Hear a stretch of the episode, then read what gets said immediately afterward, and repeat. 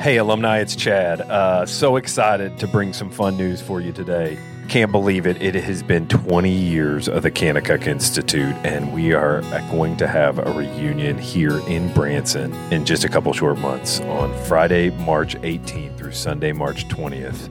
We will be meeting representatives from all 20 classes coming together for fellowship, prayer, uh, some teaching and encouragement from God's Word, and most importantly, just to reunite the fellowship of the body, being mutually encouraged by one another and what God has done and continues to do.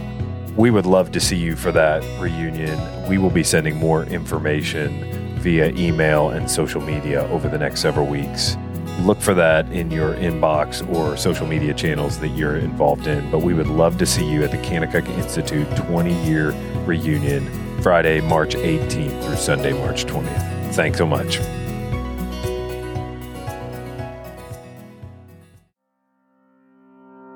Welcome to the Kanakuk Institute podcast, where we continue to equip leaders with biblical skills for a lifetime of ministry. Well, welcome back into the Kanakuk Institute podcast. Keith Chansey and Chad Hampsh. Uh, we are in a series on the book of Ephesians. Keith, we've been talking about kind of the structure of the book of Ephesians. Last time, if you were with us, we went back to Acts chapter 19 and kind of gave the framework of what was happening in this city when Paul showed up and, and showed that there were some pretty unique things happening and also some chaotic things happening. And so this week, we're actually going to start working through the text. And just so you know, if you're following along with us, we're going to just take some select text, some select themes from the book of Ephesians and focus in on those. So if if you were with us when we did the overview, you'll remember that chapter one really focuses on the idea of redemption. And so, so we're going to talk about redemption and how it's tied to the blood of Christ and forgiveness. We're going to talk about the riches of God's grace that he lavished upon us. So, Keith, we're going to start with the idea of redemption uh, and and focusing uh, really our time on the blood and the forgiveness of Christ. Mm. Walk us through that a little bit and help us understand that. Wow. When you look at the word redemption through his blood, this term here, it relates to paying a ransom. And so the ransom to God for the, rela- for the release of a person from bondage. Christ's sacrifice on the cross, it paid the price that every believer that was enslaved by their sin that they would be freed. Unbelievable. And I think about that a lot because growing up, as I've told you, when my dad abused my mom, my brother, sister, and myself, I was so angry and hated my dad so much, I could not forgive him. And the reason I couldn't forgive him is because I didn't understand God's forgiveness for me. And so as a result, when I couldn't forgive my dad, I really wasn't experiencing freedom because my dad's sin was holding me hostage because I was unable to free myself because I was so hatred of my dad. It's a very confounding place to be. Well, what I found myself doing was finally when I re- understood who Christ was and what he had done, that he died for the sins of the whole world, that he was the Passover lamb, the one that would die the substitutionary atonement for all the sins of the world, that he would die paying our price on the cross, that we who believed would be freed from that sin and that guilt and that ransom that he just paid for. And when I understood what God did for me, how could I not do that for others? I forgave my dad. And I'm going to tell you something. I know a lot of you out there today have somebody that you've really struggled forgiving because you go, I am so angry. And Chansey, my anger and my unforgiveness is justified. You have no idea how they've hurt me. You're right, I don't. But I do know that Jesus died for the sins of the world, and that is his blood. And the blood is meant to free you, and his blood is not meant to keep you in bondage. Forgiveness is forgiving others as you have been forgiven. Up to how many times? Jesus says 70 times 7, which is an infinite number. And so I thank God for this passage right here that God didn't just give this to me, but He lavished it upon me.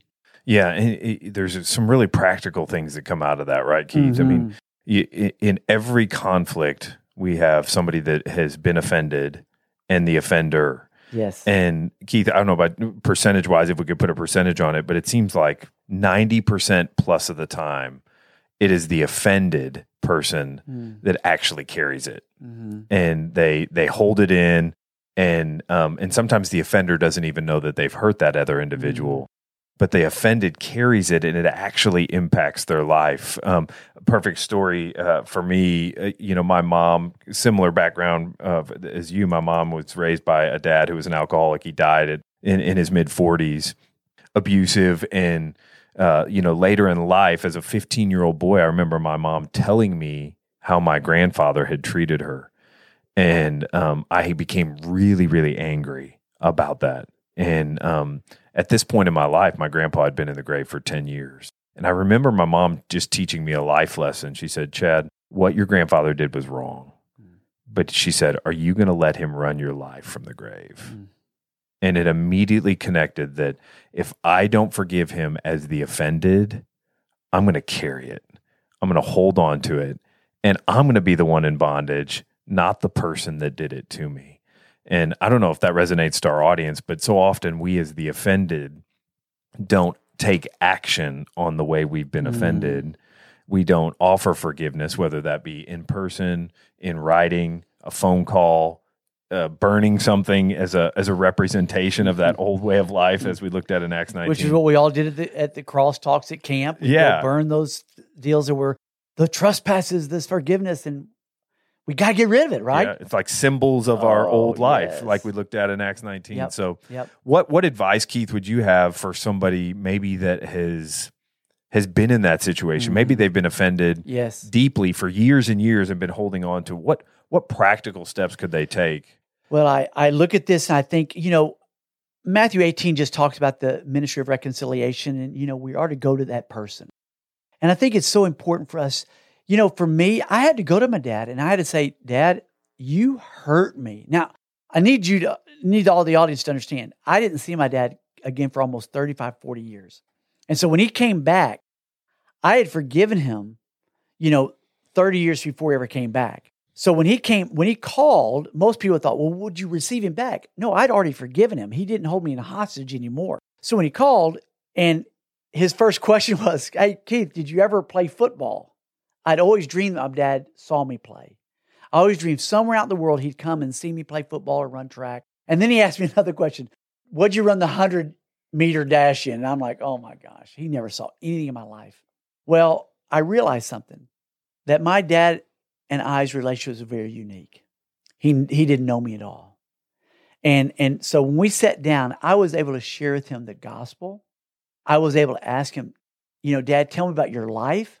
And I was able to talk to him and say, Dad, tell me about your pain, your hurts. And through that, hearing his pains and his hurts, it was unbelievable how tears began to come down in his eyes. He heard me tell him, Dad, I want you to know something.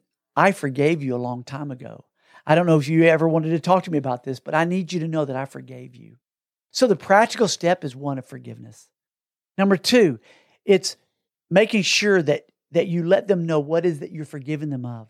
I told my dad, you know, Dad, I need you to know specifically what I'm forgiving you of. You hurt mom, and you hurt me, and my brother, and my sister. And when you left, being abandoned and being abused, that hurt. My dad really never addressed that.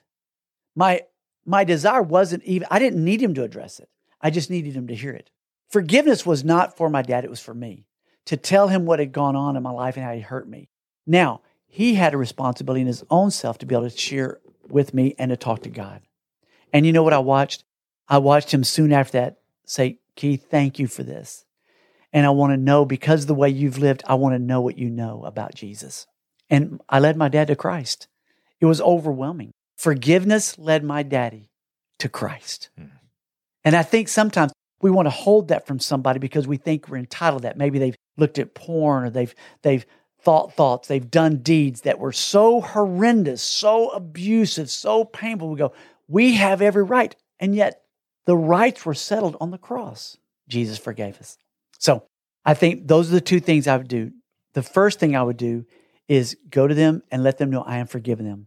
And secondly, I'd go to them and let them know specifically what I'm forgiving them of. Yeah, and that does something inside your soul, Oh, right? Uh, yes. It's it's it's like the gates are just opened up Mhm. and the key has been unlocked, Mhm. and now you no longer carry those things that you've been carrying for so long. So, what a just a good practical way for us to end this time together, t- talking about the forgiveness of Christ, and then how do we practically live that out with uh, our friends and neighbors. So, I hope this was an encouragement to you, a blessing to you. Uh, this is uh, Ephesians chapter 1. We're in the section called Redemption. We'll circle back on a later passage here in a future podcast. Thanks for joining us here on the Kanakuk Institute podcast.